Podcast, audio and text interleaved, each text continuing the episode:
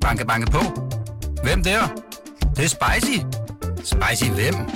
Spicy Chicken McNuggets, der er tilbage på menuen hos McDonald's. Badum, bom, tji.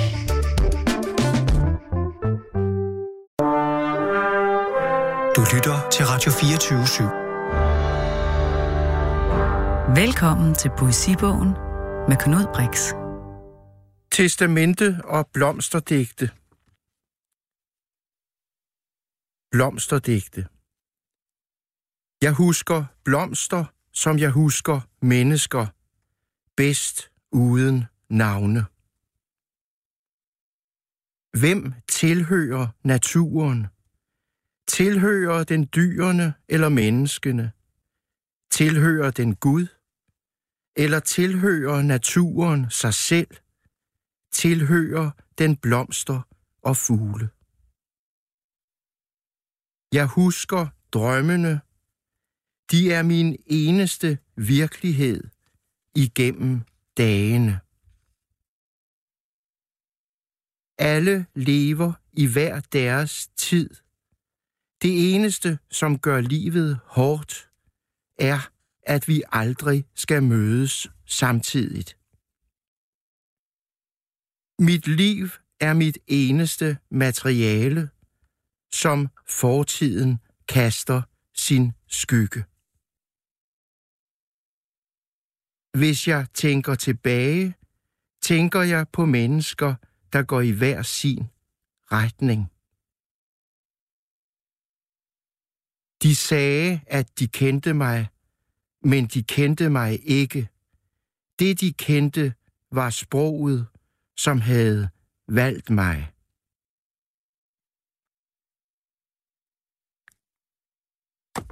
Velkommen, Henrik S. Holk.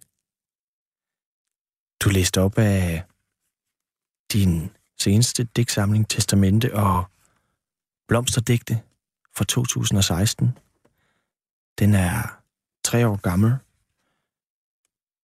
Hvordan, øh, hvis du skulle fortælle en, som ikke læser digte, om hvad det er for en, en digtsamling, hvad vil du så sige? Ja, hvad vil jeg så sige? ja, den hedder altså Testamente og Blomsterdigte. Det tror jeg ikke, jeg kan svare på. Øh, vil du gære? Nej, det, det, det går ikke, det her. Nej, det er også okay. Det er jo, kan jo være svært at fortælle, hvad en digtsamling handler om. Men øh, jeg lægger mærke til den sætning, der hedder, jeg husker blomster, som jeg husker mennesker, bedst uden navne. Ja, det er faktisk også rigtigt. Jeg husker et ansigt. Øh, Jeg husker mennesker, men jeg kan ikke rigtig huske navne så tit. Så, så det er faktisk noget om. Ligesom blomsterne, du ved. Vi kan kigge på alle sammen, men kender vi navnene, ikke? Så det betyder ikke noget med navnet. Og Heller det er ikke vel- naturen. naturen, hvis man læser dine digtsamlinger, kommer man jo ikke udenom at, at tilbagevende motiv er endda måske for lille ord. Men øh, naturen er vel til stede i stort set alt, hvad du skriver. Simpelthen, ja. Øhm, jeg, jeg, jeg, hvad handler den om, spurgte du? Så kan man sige, at naturen er et hovedtema, ikke? Så naturen er altid centralt, fordi det er derfra, at det hele kommer jo. Vi er også selv natur, Mm. skulle jeg hilse at sige. Og vi er omgivet af natur, hvis vi åbner vores øjne, og er en, et led og en vigtig del af naturen. Og, og hvis andre led i denne natur dør, eller har det dårligt, så påvirker det os. Og det var den bevidsthed, jeg debuterede med i 1978. Og det er også naturen, der er centralt i min debutsamling, Vi må være som alt. Som det er i den sidste her, Testamente og, og Blomsterdigte. Det er så den fjerde digtsamling, de tog 40 år at komme så langt. Og det er jo ikke, fordi jeg ikke har skrevet, det er fordi på grund af danske forlags udgivelsespolitik, der ikke vægter litteratur og helst vil have noget, man kan sælge. Er det også derfor, du skriver i digtet, de sagde, at de kendte mig, men de kendte mig ikke. Det, de kendte, var sproget, som havde valgt mig. Ja, der kan man sige, det kan alle mennesker skrive under på, ikke? At kender de egentlig en, selv dem, der er kendte, de kender jo ikke en. Øh, de kender det, det sprog, man siger, og det, man benytter, de tegn, man udsender. Men det kan jo være milevidt 100 lysår fra, hvem man er som person, ikke? Jo. Især hvis man som i dag, som de politiske typer går og holder på sig selv, og kun giver et censureret billede af sig selv. For alle i dag, de sidder jo ligesom og vogter på, hvad tør de at sige, og hvad kan de sige, for det vedligeholder det image, de gerne vil have, og det ikke skader og undergraver den strategi, det de gerne vil opnå, ikke? Så på den måde bliver alting ufrit, fordi det bliver styret, man censurerer sig selv, og det laver en, en hæmmet debat. Altså, der er ligesom lov på, der er ikke frihed, fordi at, at der er noget, når man har noget, man vil opnå, så kan man aldrig tale frit. Og det kan være bare at være en lovlydig borger, eller ikke virke mistænksom, så man øh, udsender kun de kedelige, triste, forudfattede øh, for, øh, meninger. Altså forud... Man vil lige holde det samme billede, uden at prøve at eksperimentere med sin personlighed i nye retninger, skal vi sige sådan. Hvis man følger den tankegang, så må vi jo formode, at vi skal, hvis vi skal lære dig at kende, så skal vi ned i sproget. Så er det ikke nødvendigvis de biografiske ting, som er interessant. Ja. Så, så er det de fire digtsamlinger, kun fire digtsamlinger Ja. på 40 år, Ja, der står ja. Det er filosofien, der er udtrykt i de bøger. Så man lærer dig bedre at kende ved at læse de fire digtsamlinger, Ja, end hvis at man møde lytter. mig her. Ja. Ja. Det, det, kan forvirre fuldstændig, Ja. fordi det er jo et meget ædlere produkt end mig som person nu her, ikke? Øh, det, er jo, det er jo det, jeg har at give. Det står så i bøgerne, ikke? Ja. Når jeg er død på et eller andet tidspunkt, så, så har jeg sagt det, jeg skulle sige forhåbentlig. Vi skal vende tilbage til det her med, at du har øh, udgivet øh, fire digtsamlinger på 40 år, Ja. og, og årsagerne til det. Men jeg kunne godt tænke mig, at vi måske alligevel begynder med det biografiske, selvom det er din, øh, din tekst, der måske fortæller mest om, hvem du er.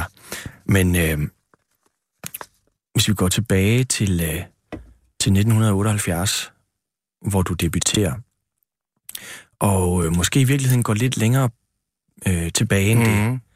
så, øh, så sidder du jo... Øh, det er der, det hele begynder at eksplodere med... Øh, øh, jeg ved godt, du ikke nødvendigvis er så glad for betegnelsen 80'er-digterne, men man kommer jo ikke udenom, når, hvis man skal skrive en antologi om, mm. øh, hvor 80'erne starter, så er det jo måske i Hvidovre, øh, hvor, hvor, hvor Strunge og F.P. Jak og du selv og Paul Borum Ja. sidder og giver hinanden Ja. karakterer. Ja, over de, de digte. starter jo før. Jeg, det, jeg skriver jo fra 1975, Ja, og, og, og min digt, jeg har udgivet min samlede digte her, Holk Ungdom Digte, det er fra 1976, der er jeg 15 år. ja, Så der er vi jo i gang. Jeg vil også tro, Michael skriver fra 76 eller 77. Mås- måske begynder han først i... Nej, han har skrevet... Vi skriver nok nogenlunde samtidig. Jeg har jo også skrevet i 76, så 80'erne begynder faktisk allerede i 75, 76, deromkring, ikke? For der mobiliserer vi jo. Og vi, vi, vi, vi, vi, det er jo rigtigt, vi står for, for 80'er-poesien. Det er korrekt. Og vi- udgiver i 1978 øh, tre digtsamlinger. En hver. Og det bliver så 80'er-poesien. Det er fuldstændig... Jeg bliver antaget som nummer et.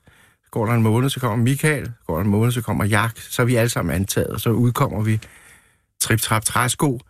Og, så, så det er fuldstændig korrekt. De er meget utilfredse, for de får ikke alt det presse, de havde håbet på. De har jo klædt sig ud som rockstjerner, Michael, og, altså Strunge og Jak, og står der, og jeg får al pressen, alle interviewsene, det hele, og det er de jo, det er en streg i regningen for dem. Det er de kede af, men det er jo fordi, jeg er den yngste. Jeg er simpelthen sensation, og det havde de jo ikke regnet med. Men så siden trækker jeg mig hurtigt tilbage, og så får de alt det plads, de kan få, for jeg er ikke mere efter 79. Så glider jeg ud af billedet, og så øh, får de lov, øh, så er det jo dem, der bygger op øh, deres forfatterskab, Jak og Strunge, og det er jo berømt og kendt i dag, og, det jeg har vi, levet en skyggetilværelse. og den skyggetilladelse skal vi tale meget mere om, men jeg kunne godt tænke mig lige at vende tilbage til, at I sidder og har sådan en eller anden form for pointsystem. Øh, Ja. Strunge, Jak Ja. Og dig, Det er og korrekt. Paul Borum, Ja. øh, den navnkundige. Øh, hvor I giver hinandens digte point Ja, fra 1 til 5. Ja, det er litteraturhistorisk interessant. Øh, Du sagde lige før, at den 80'er-poesien startede ude i Hvidovre. Ja. Det er ikke korrekt, fordi øh, Jak og Strunge, de var i Hvidovre. Ja. Og jeg opererede i Allégade på Frederiksberg, Ja. hvor jeg hver dag til skole gik forbi digterstatuerne af K. Lund, Drakmand, Henri Nathansen og Goldsmith, der lavede Korsaren i sin tid. Så jeg øh, gik jo blandt de der digter og skrev selv digte og gik rundt der i en ophøjet verden, uden at vide, at de andre eksisterede. Så mødtes vi hos Borum øh, i 77 i lejligheden til de der søndagsmøder, hvor vi øh, lærte hinanden at kende og blev venner lynhurtigt i 77, og så altid var sammen. Ja. Og så er det korrekt, et års tid efter, så mødtes vi ude hos Jaks forældre øh, med Borum og mig, og det var så min dæksamling, og så brugte vi pointsystemet, som du nævner der, som går fra 1 til 5, og det havde han udviklet, Paul Borum, sammen med den store danske øh, digter Inger Christensen, som er en af de mest berømte danske digtere, altså i, hvad udlandet også angår. Den, den eneste faktisk, der er slået rigtigt igennem, hvis vi skal sige det. Det burde have været Ole Sarvi, men det er altså Inger Christensen. Hun er også god. Og de brugte systemet fra 1 til 5. Og så sad vi der, og jeg læser et digt op, og jeg giver selv 3 point, og Borum giver 4 point, og Jak giver 2. Og så hvis det var under øh, 4 og 5, så skulle det bare med. Og hvis det var 3 og 4 og 4, så skulle det diskuteres. Og hvis det var 2, 3 og 3, så er det ud med det. Så på den måde fik vi øh, værfet halvdelen af i svinget, ikke? Altså fik tyndet manuskriptet ned til... Og det er også derfor, det blev så god en bog, fordi den var jo simpelthen sammensat af det bedste, bedste, bedste, vi kunne øh, finde ud af, det, af den bunke. Ja. Men det er sjovt, fordi øh, jeg har læst, at du senere hen et eller andet sted forsager det kollektive. Altså, Ja. du tror ikke på, Det gør jeg at allerede poesien øh, opstår... Øh, du tror på eneren. Ja, jeg citerer Ka- Karl Bjarnhoff. Han har sagt noget med, at al stor kunst skabes hos den ene, den eneste ene. Og i revolutioner, også i filosofien, der skyldes ikke alene øh, opfindelsen af det, eller i, i, men også i værksættelsen, en elite. Men alligevel siger du, at grunden til, at den senere er blevet heostratisk berømt, din, din digtsamling vil må være som alt, Ja. også skyldes, at I sidder der tre digterspiger og giver hinanden point og lurer ud.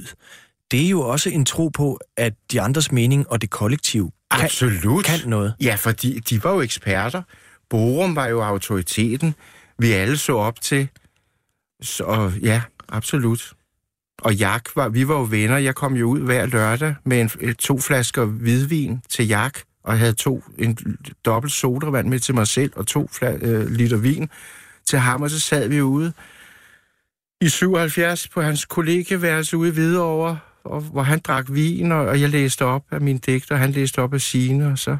Og fedtplætten voksede bare på, på, på tapetet med, fra hans hår. Han sad med håret op af tapetet, kæmpe fedtplet, sugede af hans, hvad hedder det, brillant, fedt. Hvad hedder sådan noget fedt? Brillantine. Ja, ja, sådan noget, du ved, hårsnask. Ja, det var rigtig hyggeligt, og så ledte jeg ham ned til krogen, hvor han skulle støve noget kørvel op. Han skulle have fat i nogle, nogle kvinder. Jeg havde jo aldrig kysset en pige, da jeg var 16 år, så, så, så det var jo meget vildt for mig, både en mand, der drak, og så skulle han ud og have kvinder bagefter. At vi havde læst digte op. Og du er 16 år. Du, ja, ja, jeg kom fortæller fra skolen, med, fra at- 3. real. Jeg gik i skole, jo. et pænt borgerligt hjem på Frederiksberg. Pænt borgerligt hjem, ja. Ja. Ja, Hvad var det for et hjem? det var et dejligt hjem, hvor vi bor nok. Jeg tror, vi bor i, den, i, i, øh, i en smuk lejlighed ude til Frederiksberg Have, hvor jeg havde flyøl og alle mine malerier, og jeg var meget kreativ, kan man sige. Og vi boede i en, i en tidligere har øh, Henrik Stangerups morfar, den, Sveriges største digter, der hedder Hjalmar Søderberg. Ja. Han har boet i vores lejlighed. Og der har også boet andre forfattere. Så der var en god øh, stemning for at skrive i den lejlighed. Også når jeg gik den der digterrute, du ved, foran vores hus, med, med, med, med Drakman og, Og Kålund, den læste jeg hver morgen. Så læste jeg Kålunds øh, byste, der står, jeg må lige citere Kålund. Han siger, under sin byste står der der i Allegade, han siger, for mig blev ikke livet en usel parodi.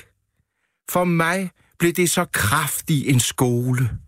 Jeg aner gennem striden en evig harmoni fra støvet til de yderste sole. Du lytter til Poesibogen på Radio 24 med Knud Brix. Hans gæst er digteren Henrik S. Holk.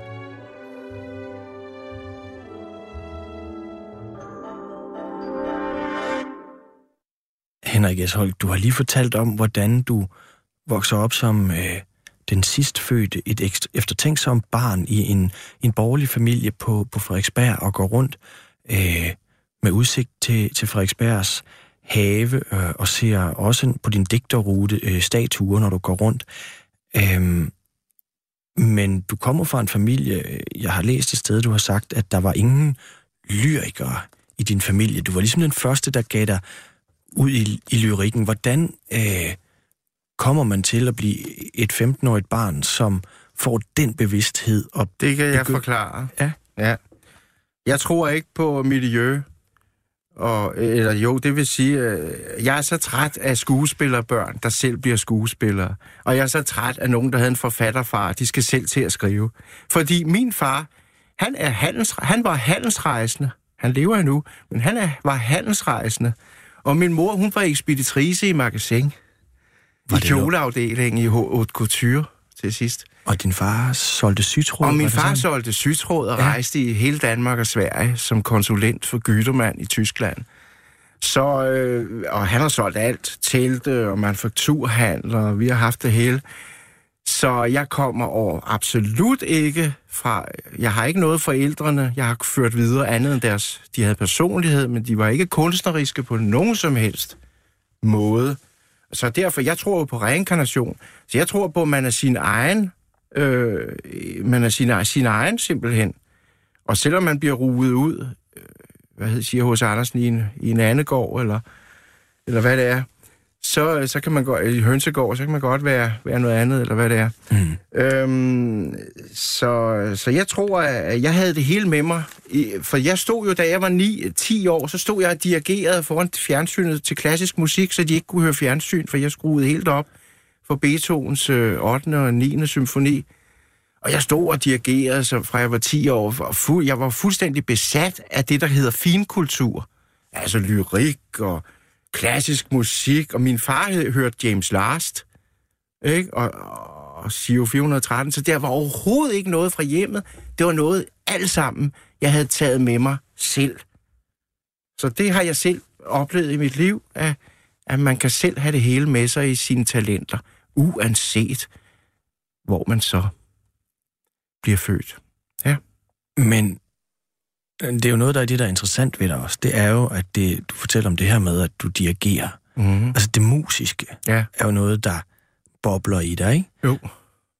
Du bliver senere uddannet på Kunstakademiet også, Ja, jeg kommer ind samme år, som jeg udgiver Vi må være som alt. 1978, ja. som den yngste elev i, jeg ved Yngste ikke, også i lang tid. Ja.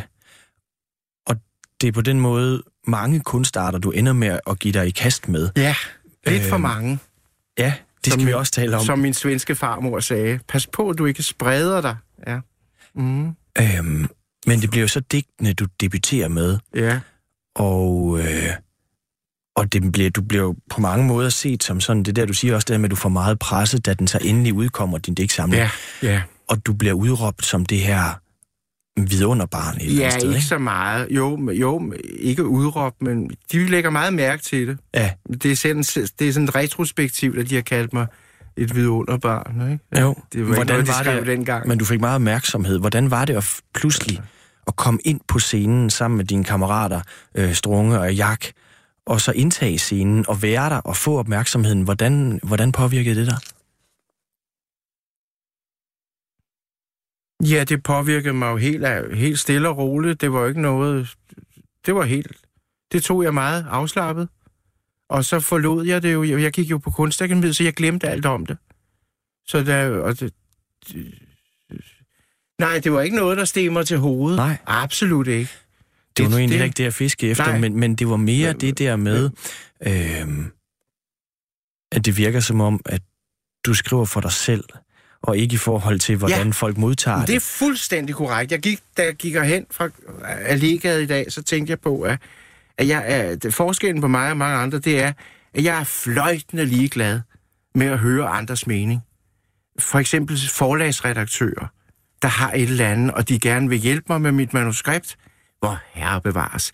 Fordi jeg har jo skabt det, og det er jo fantastisk. Jeg har jo lavet det så godt jeg kan, så det kan jo ikke blive bedre. Så derfor, og det er jo ikke, arro- folk tror, man er arrogant, fordi i Danmark er man jo meget, nå, kan, jeg blive bedre? kan du hjælpe mig med det? Og så skal man spille, men det gør jeg ikke inden for det, jeg kan. Og derfor tror mange sikkert, at jeg er en kedelig type, øh, fordi øh, jeg har aldrig ville bøje mig med det, jeg har skrevet. Aldrig. Og jeg fornemmer, at det, man skal for at komme igennem i dag, det er, at man skal, også for 20 år siden, man skal sidde på Gyldendal, og så skal man sige ja til en eller anden øh, Hellerup frue, der har fået job som litterær konsulent, så skal man sidde med hende. Jamen, det kan du da ret i, Jøtte. Jeg går hjem og skriver lidt om på det. Så håber jeg, at du kan lide det næste gang. Og i- både i Michael og sådan nogen, de sidder måske der og, og øh, siger ja og amen og går hjem og, og retter sig efter det. Jeg gør det ikke. og kunne aldrig drømme om det. Det var at bede en dårlig cykelsmed om at hjælpe sig med at lave en Jaguar. Det, det, det, det går jo ikke. Nej. Du kommer så ind som en af de yngste i mange, mange år på Kunstakademiet, Ja. og får øh, skifter fuldstændig retning, bryder igennem med digtene, og så kommer du ind på Kunstakademiet. Får Robert Jacobsen, tror jeg, som, øh, som lærer. Ja, først øh, får jeg skulp- Svend. Dalsgaard, Ja, der er sådan en provokatør, der laver Dannebrugsflag. Han, han pakker alting ind i, og, den store og, kunstner og fra Randers. og sådan noget. Ja, ja, ja, ja. ja. Han, er he, han, han tørrer sig i røven, og så, så putter han det bag plexisglas på, på, øh, på, på, på toiletpapiret, så kan man se lidt brunlig nuance. Så står der bøf med løg og et eller andet andet, og så er der lokumspapiret. Det er sådan noget kunst, han laver. Ja. Så øhm, jeg holder hurtigt op med at male. Jeg kunne jo male fra jeg var 12 år i alle mulige stilarter og så videre, så det går i stå. Så Kunstakademiet dræber mig som billedkunstner. Ja. Ja, det afliver mig med den personlighed, jeg havde, som var unik.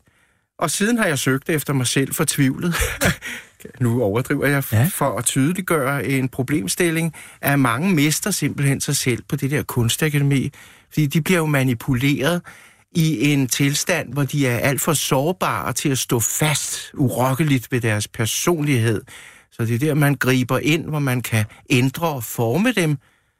Og, og det har hele min generation så lavet, øh, sagt ja til. Alle dem, der er blevet professorer, Morten Stræde, Claus Carstensen, Peter Bunde, de blev senere professorer derinde, og, øh, Agneta, alle dem, de har lavet om på deres kunst, til det var rigtig kunst. Fordi de havde flere af dem et andet udtryk, da de kom på akademiet, som jeg egentlig bedre kan lide.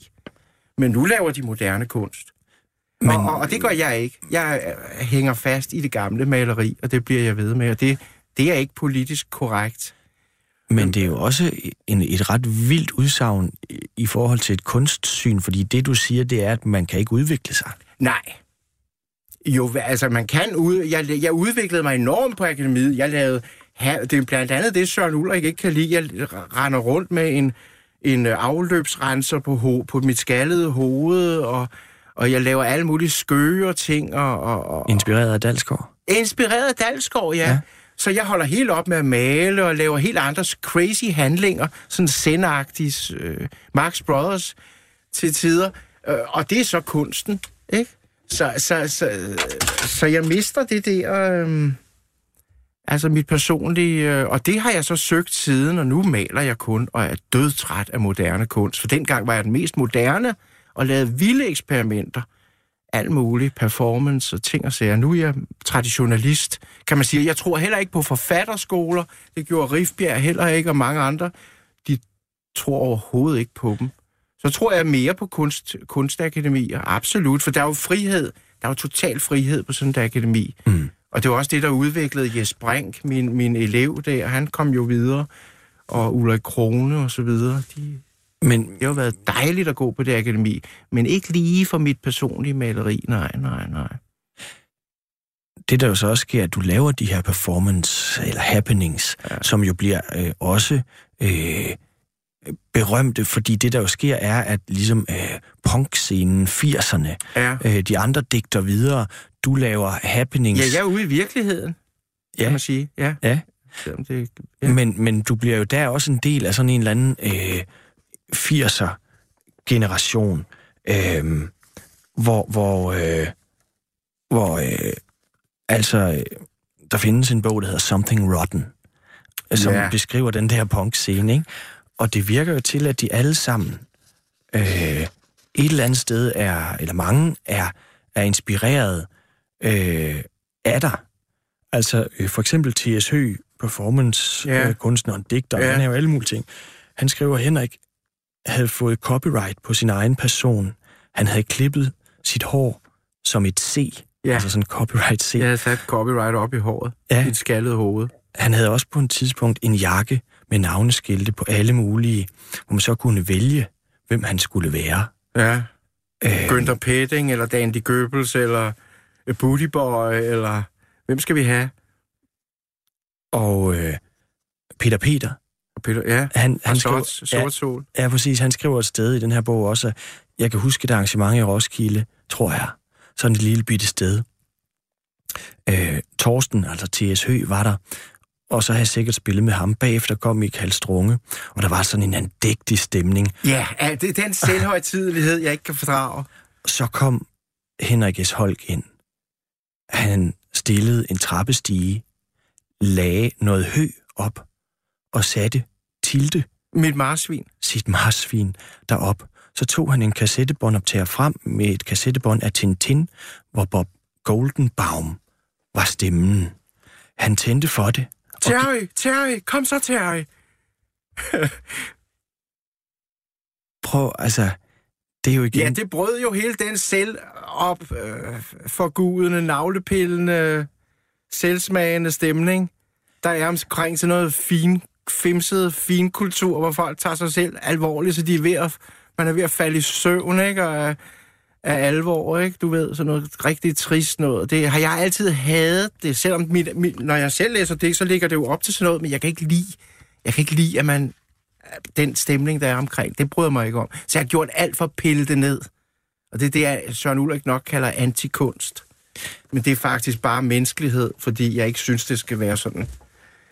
T.S. Høgh skriver også, eller siger til den her bog, nogle af os synes, at Henrik S. Holk var vores miljøs geni. Der var noget genialt over ham, for han kunne ligesom være inden for musikken. Det kunne han være inde i poesien. Han kunne også være i performancekunsten. Og bare være i kunsten.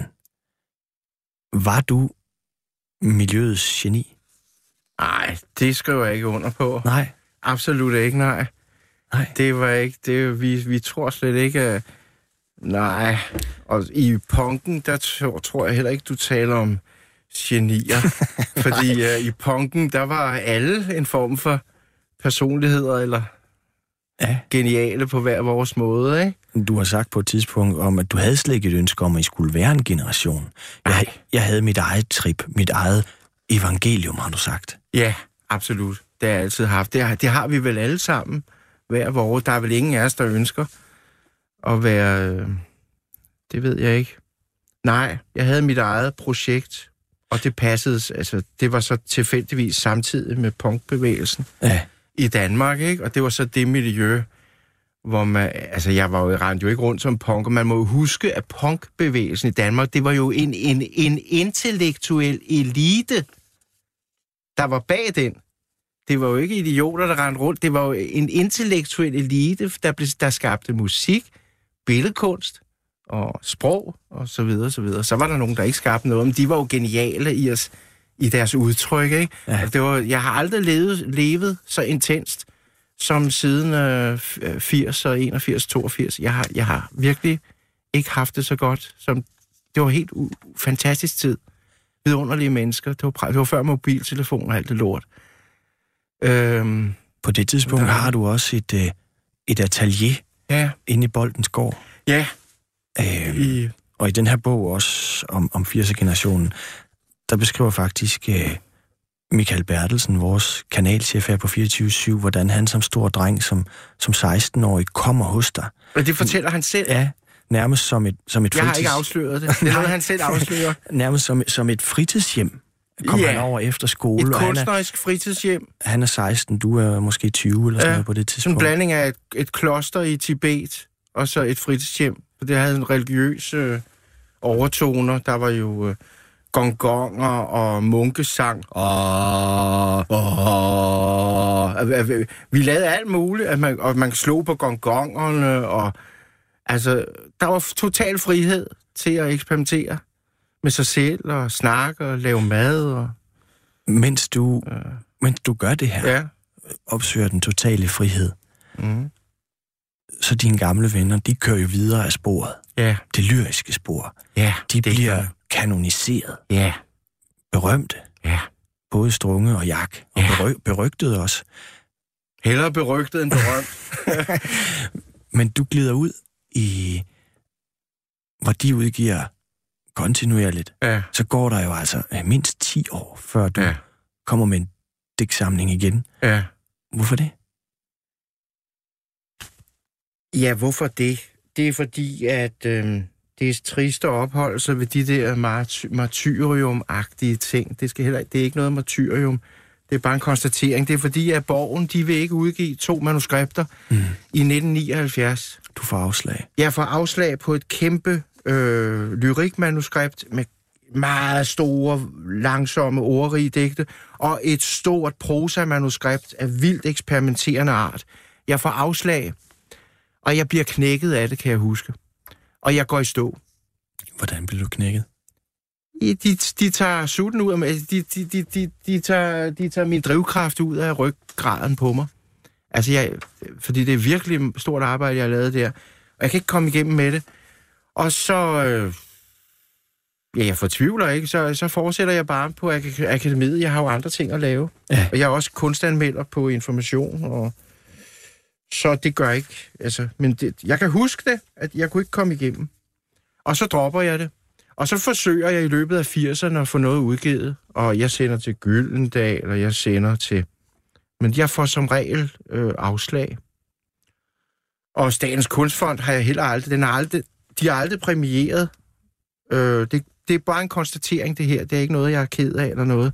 Jeg konstaterer bare, at de har aldrig præmieret min, min debutbog eller mit forfatterskab. Jeg har kun fået et par rejslegater af 20.000 kroner størrelse en 3-4 gange. Mere har jeg ikke. Øh, og ingen priser, øh, ikke noget. En pris engang, men det, ellers intet.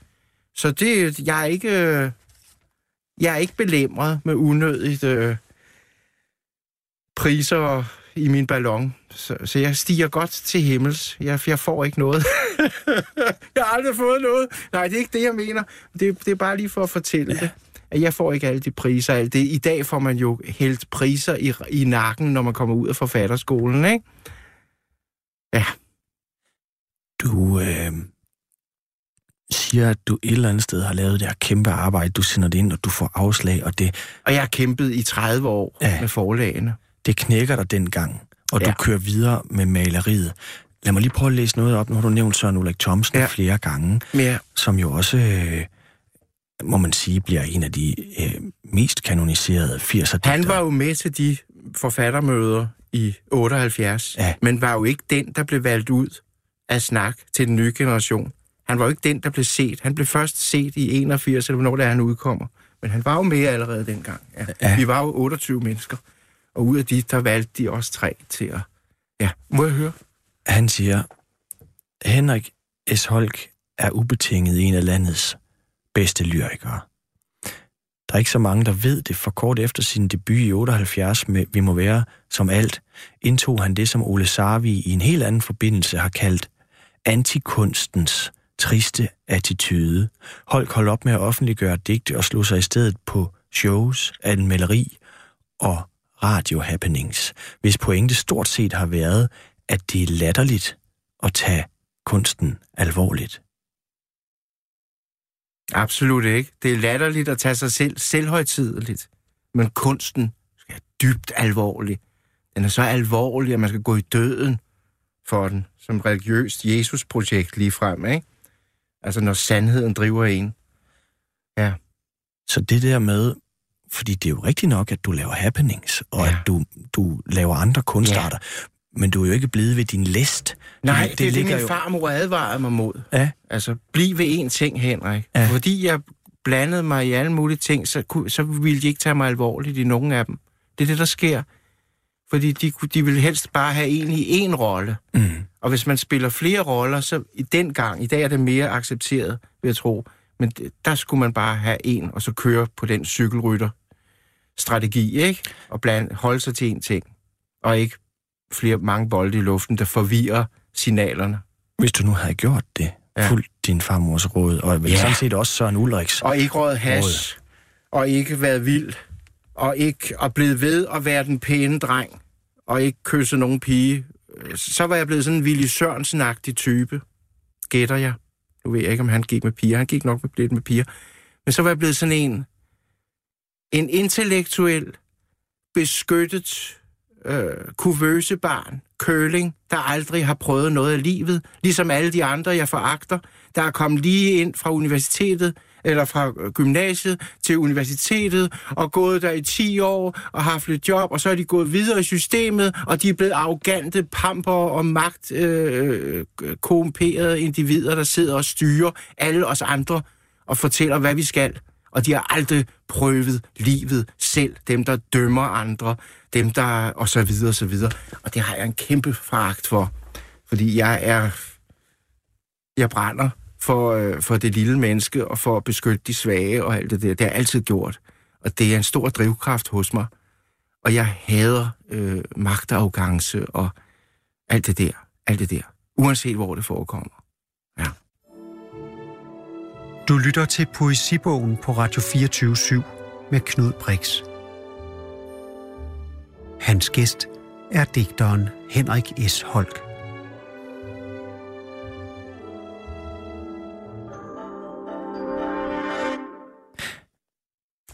Henrik øh, S. Holk. Det er synd, Michael ikke skriver digte, for han har sådan en smuk stemme.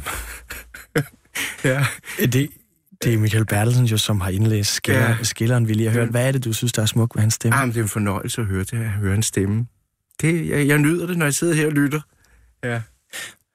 Du øh, holder dig ikke. Du, du bliver ikke som en, en skumager ved din liste. Du, du, øh, du maler. Øh, jeg kunne godt tænke mig lige også at bare øh, spille et lille stykke musik. Ja. Øh, fordi du maler, du skriver digte, Mm. og du er jo med i legendarisk punkband også. Ja, jeg laver mit eget punkband, hvor Michael Strunge kun drømmer om det, så laver jeg det jo i I Suppose I Used It and Just Left It There i uh, 1978, i 1979, tror jeg det er. Men du dyrker jo også det, du den lille dreng på 10 år, der står og dirigerer. Du har jo stadig en kærlighed til det klassiske. Lad os lige prøve at høre bare et lille stykke øh, improvisationsmusik.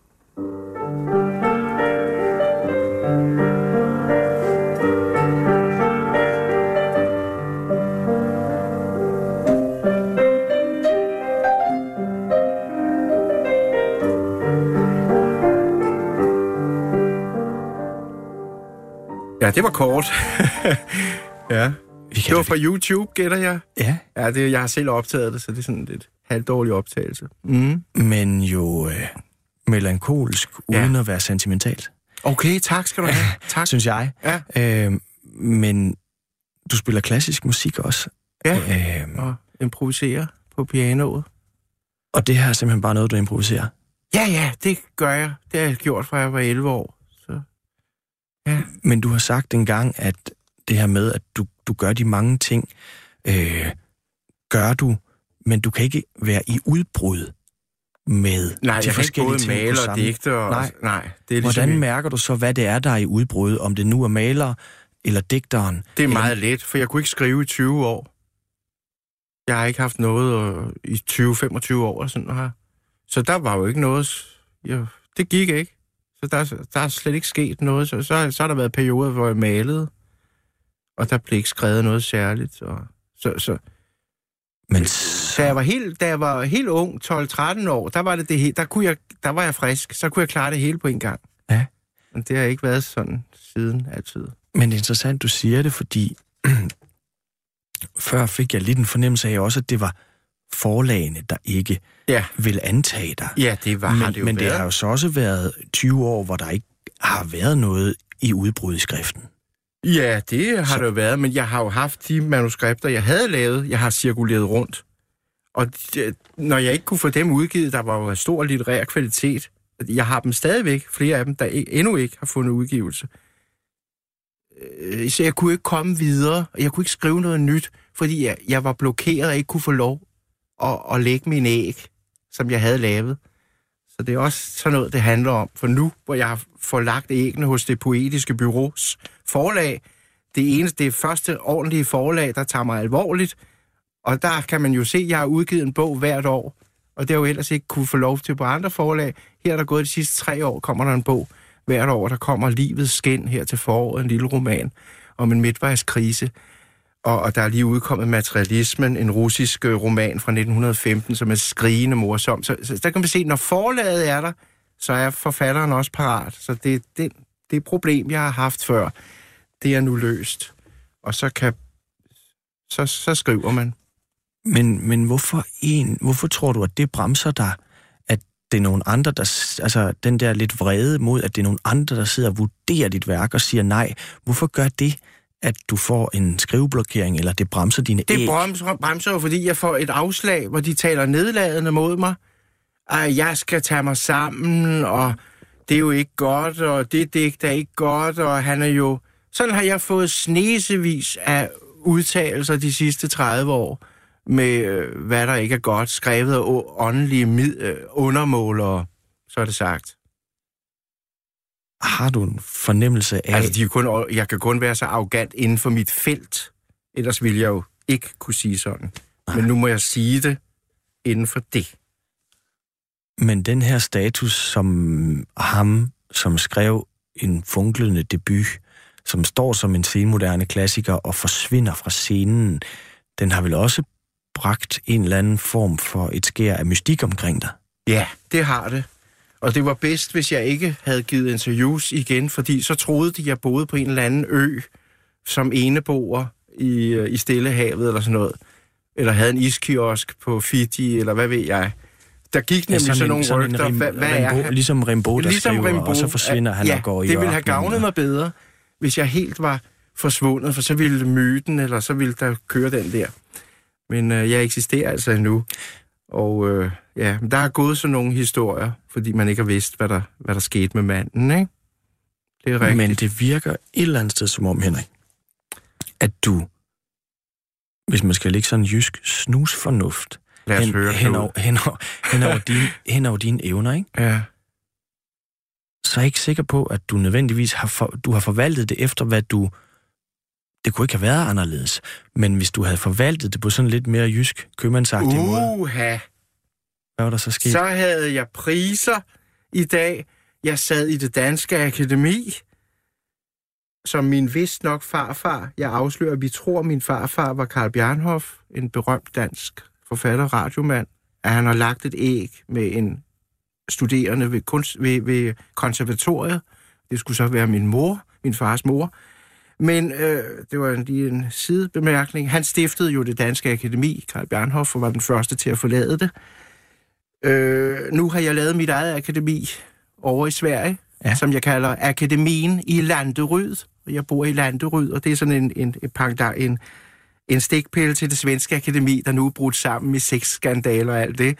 Så har jeg lagt ude i provinsen i Sverige, der er akademiet i Landeryd, som jeg står for.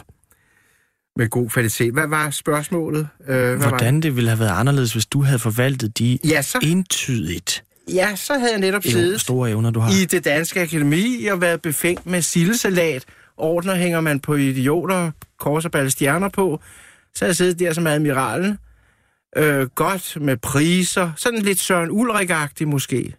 Søren Ulrik Thomsen, han sidder i lunt i svinget, ikke? Så havde der Pia Taftrup, der er oversat til 50 sprog. Jeg har måske oversat til svensk med 10 digte. Hun er oversat med bøger. Jeg tror, det er 50 sprog, at vi andre kan jo slet ikke forstå det. Det er jo bare vidunderligt. Tillykke med det. Så, så havde man siddet der Men jeg havde jo ikke menneskeligt haft alt det modstand, jeg havde oplevet. Og så havde jeg jo bare troet, at det hele var dejligt. Nu har jeg jo oplevet, at livet er jo både sort og hvidt. Og man må kæmpe, og det er en kamp. Og det er jo også godt at finde ud af. Ikke? Og plus, at vedholdenhed giver succes. Ja. Fordi hvis jeg ikke havde holdt fast i alle de år, de har jo håbet, at jeg begik selvmord eller forsvandt, fordi så skulle man ikke regne med mig mere i dansk litteraturhistorie. Så var der en konkurrent mindre. Men jeg har jo holdt fast. Og hvis jeg ikke havde holdt fast, så havde du ikke hørt om mig i dag. For det er kun fordi, jeg udgav mig selv i 2005, der genudgav jeg min bog på mit eget forlag. Og det er det, der har reddet mit forfatterskab. Altså, så overlevede det, og så ville Gladiator udgive mig, og Multivers ville udgive mig, og det poetiske bureau vil udgive mig nu. Men det har været en utrolig kamp, for ellers var jeg gået til af, af modgang.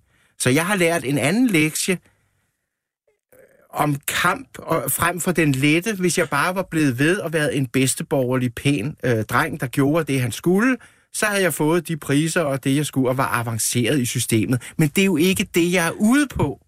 Det er jo ikke det, jeg vil have.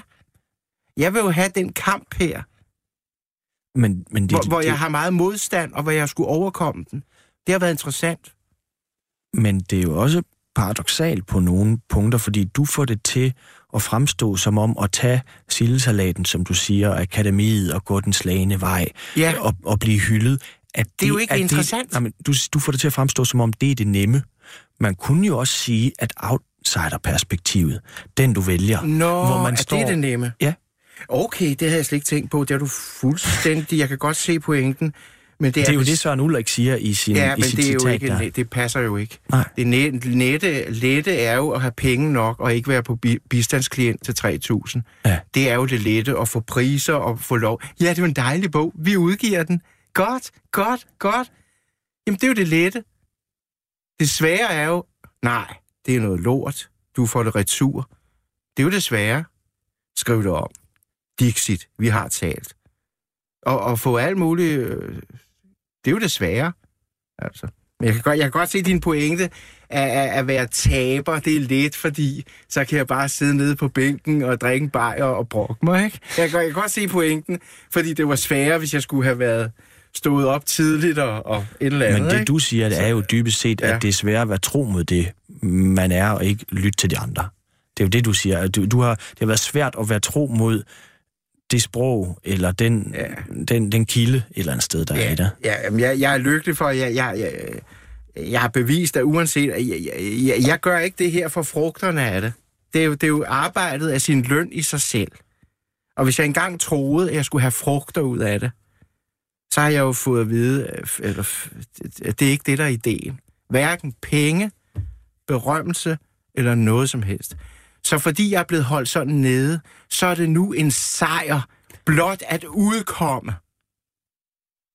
Så bare jeg sidder her med en bog, jeg ved godt, jeg kun sælger 11 eksemplarer, måske, af den digtsamling. Eller 10, eller 8 eksemplarer. Det er revnende ligegyldigt, fordi hvad jeg ved, det er en bjergbestigning at få lov bare at udgive en bog. Så er jeg så taknemmelig, blot for, at jeg fik lov til det, at der sto- stopper. Jeg, har, jeg, jeg, jeg, jeg, jeg, jeg trænger ikke til mere. Jeg skal ikke have mere. Men, men, men Det- hvem det er er fint. det? Du bliver ved med at sige, nok. at, at der er nogen, der ønsker at holde dig nede. Prøv at sætte øh, nogle ord. Altså, hvem, hvem er det, der, ikke hvem er det, der, nogen- vil- det er jo er det, ikke der dig nogen øh, hemmelighed, at der er et parnas i Danmark. Det hedder parnasister, parnasisterne, er det blevet kaldt af Søren, af Søren Christoffersen fra det poetiske bureau. Han kalder dem parnassisterne, ligesom nazister, ikke? Og de sidder jo og styrer det hele. Og Hvem er det? Ja, det er jo en, en, en, en, en fødekæde af Tordenskjolds soldater, der sidder og giver hinanden priser og udmærkelser og pengegaver og, og, og, og, og support og udgivelse og det hele og det hele og det hele. Og det kører både inden for billedkunsten, og det kører inden for litteraturen, fordi Danmark er så lille et bondeland, at vi kender hinanden alle sammen, og, og, og, og, og hvis man er færdig, der er kun ét parnas, og hvis du er færdig der, så er du færdig i hele Danmark. Og de sladrer om en og siger, nej, men det går. Per Højholdt, han sagde, det er synd, at Holk er gået ned, at han ikke udgiver. Jeg troede han, at det var et tegn på taberi, at jeg ikke udkom. Det var fordi, jeg kunne jo ikke. Så sådan øh, får folk rygt, øh, man får en sladder, der kører om en, ikke? Nå ja, og sådan snakkes der, og inden du ser dig om, så, så er det svært. Men i Frankrig er der flere parnasser. Hvis du ikke er inde der, så er der på den anden side. Men i Danmark er man færdig et sted, er man færdig overalt. Det er det. En ting, der i hvert fald ikke er færdig, Mm-hmm. for mig og dem, som læser den, jeg tror også, når folk vil lytte til den om lidt, det er din debut. Vi må være som alt.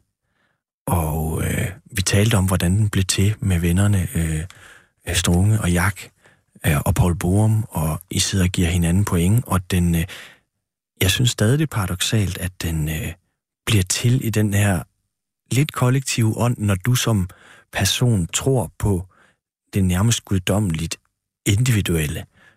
Men det tror jeg får lov til bare at ligge øh, der.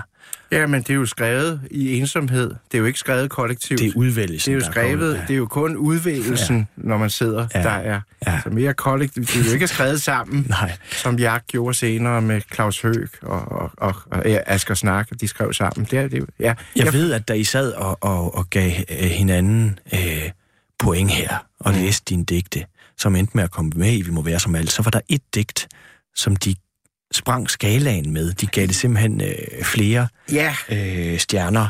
der var et digt, som Borum gav 6 point, hvor han kun måtte give 5. Og det, var, det gav Borum til digtet, der hedder... Øh, hvad hedder det? Det hedder Vi former selv vort liv. Og det er sådan meget eksistentielt, filosofisk digt, men jeg vil hellere læse øh, Vi må være som alt. Lad os gøre det. Ja. Tak fordi du øh, kom, Henrik Jesholt. Det var en øh, fornøjelse. Og øh, lad os øh, slutte. tak, lad os, Knud. Det var meget behageligt. Tak for det. lad os Ja. slutte, hvor det hele begyndte. Ja. Vi må være som alt. Okay. Vi må være som alt. Vi må være som himlen og lyset gennem den, sivende med åbne kærtegn over de skiftende landskaber. Vi må være som alt, som solen og den faldende regn, som bjergtoppenes isblå vinde og skyernes skygger over græssets gråen.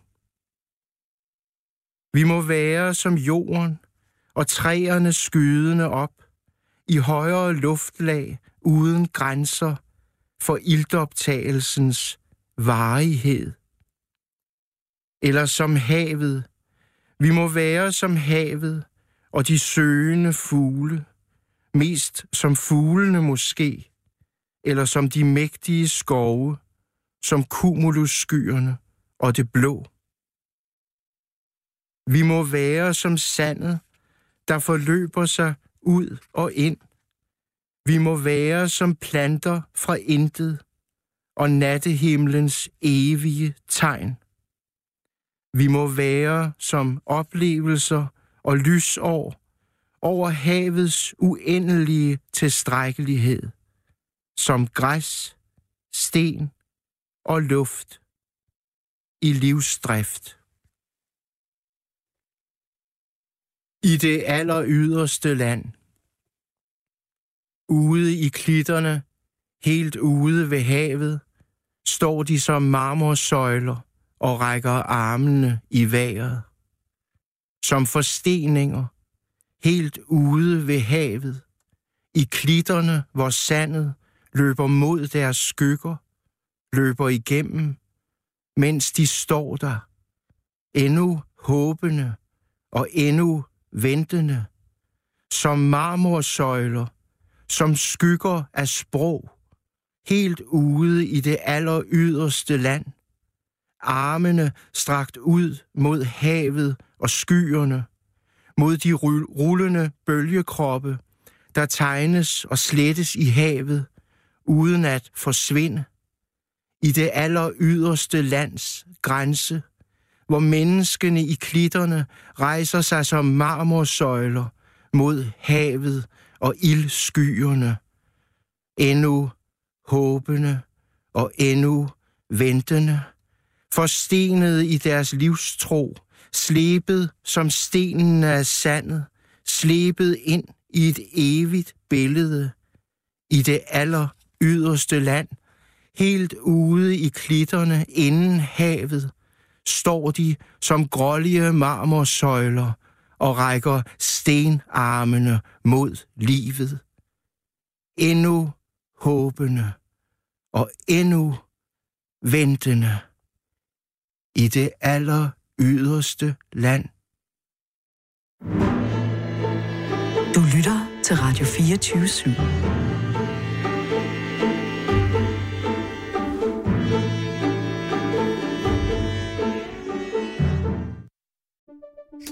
Banke, banke på. Hvem der? Det, det er spicy. Spicy hvem? Spicy Chicken McNuggets, der er tilbage på menuen hos McDonald's. Badum, bom, tji.